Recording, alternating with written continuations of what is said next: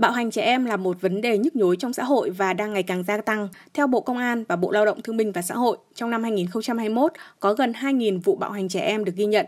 Đặc biệt có tới 72,84% trẻ em Việt Nam từng bị bạo lực về thể chất từ chính những người thân trong gia đình, tăng 5,3% so với năm 2020. Cũng trong năm 2021, hơn 507.800 cuộc gọi tới Tổng đài Quốc gia Bảo vệ trẻ em 111 được ghi nhận và riêng trong quý 1 năm 2022, tổng đài đã tiếp nhận hơn hơn 200.000 cuộc gọi đến. Theo các chuyên gia, nỗi đau và tổn thương tâm lý của trẻ em hình thành từ những lời quát mắng, những hành động bạo lực xuất phát từ những cảm xúc tiêu cực của người lớn. Chiến dịch cái ôm ấm áp với thông điệp một vòng tay ấm áp xoa dịu mọi tổn thương chính là lời nhắn nhủ tới người lớn hãy giáo dục và nuôi dưỡng trẻ em bằng tình yêu thương.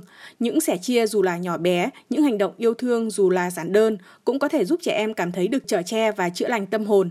Ngoài ra, nhằm nâng cao trách nhiệm và bảo vệ trẻ em kịp thời, dự án cũng khuyến khích mọi người gọi đến đường dây nóng 111 để trình báo và nhận tư vấn miễn phí về các vấn đề bạo lực trẻ em. Ban tổ chức cũng cho biết dự án cái ôm ấm áp cũng sẽ được triển khai trên nhiều nền tảng nhằm đưa thông tin, thông điệp đến với mọi người dân Việt Nam.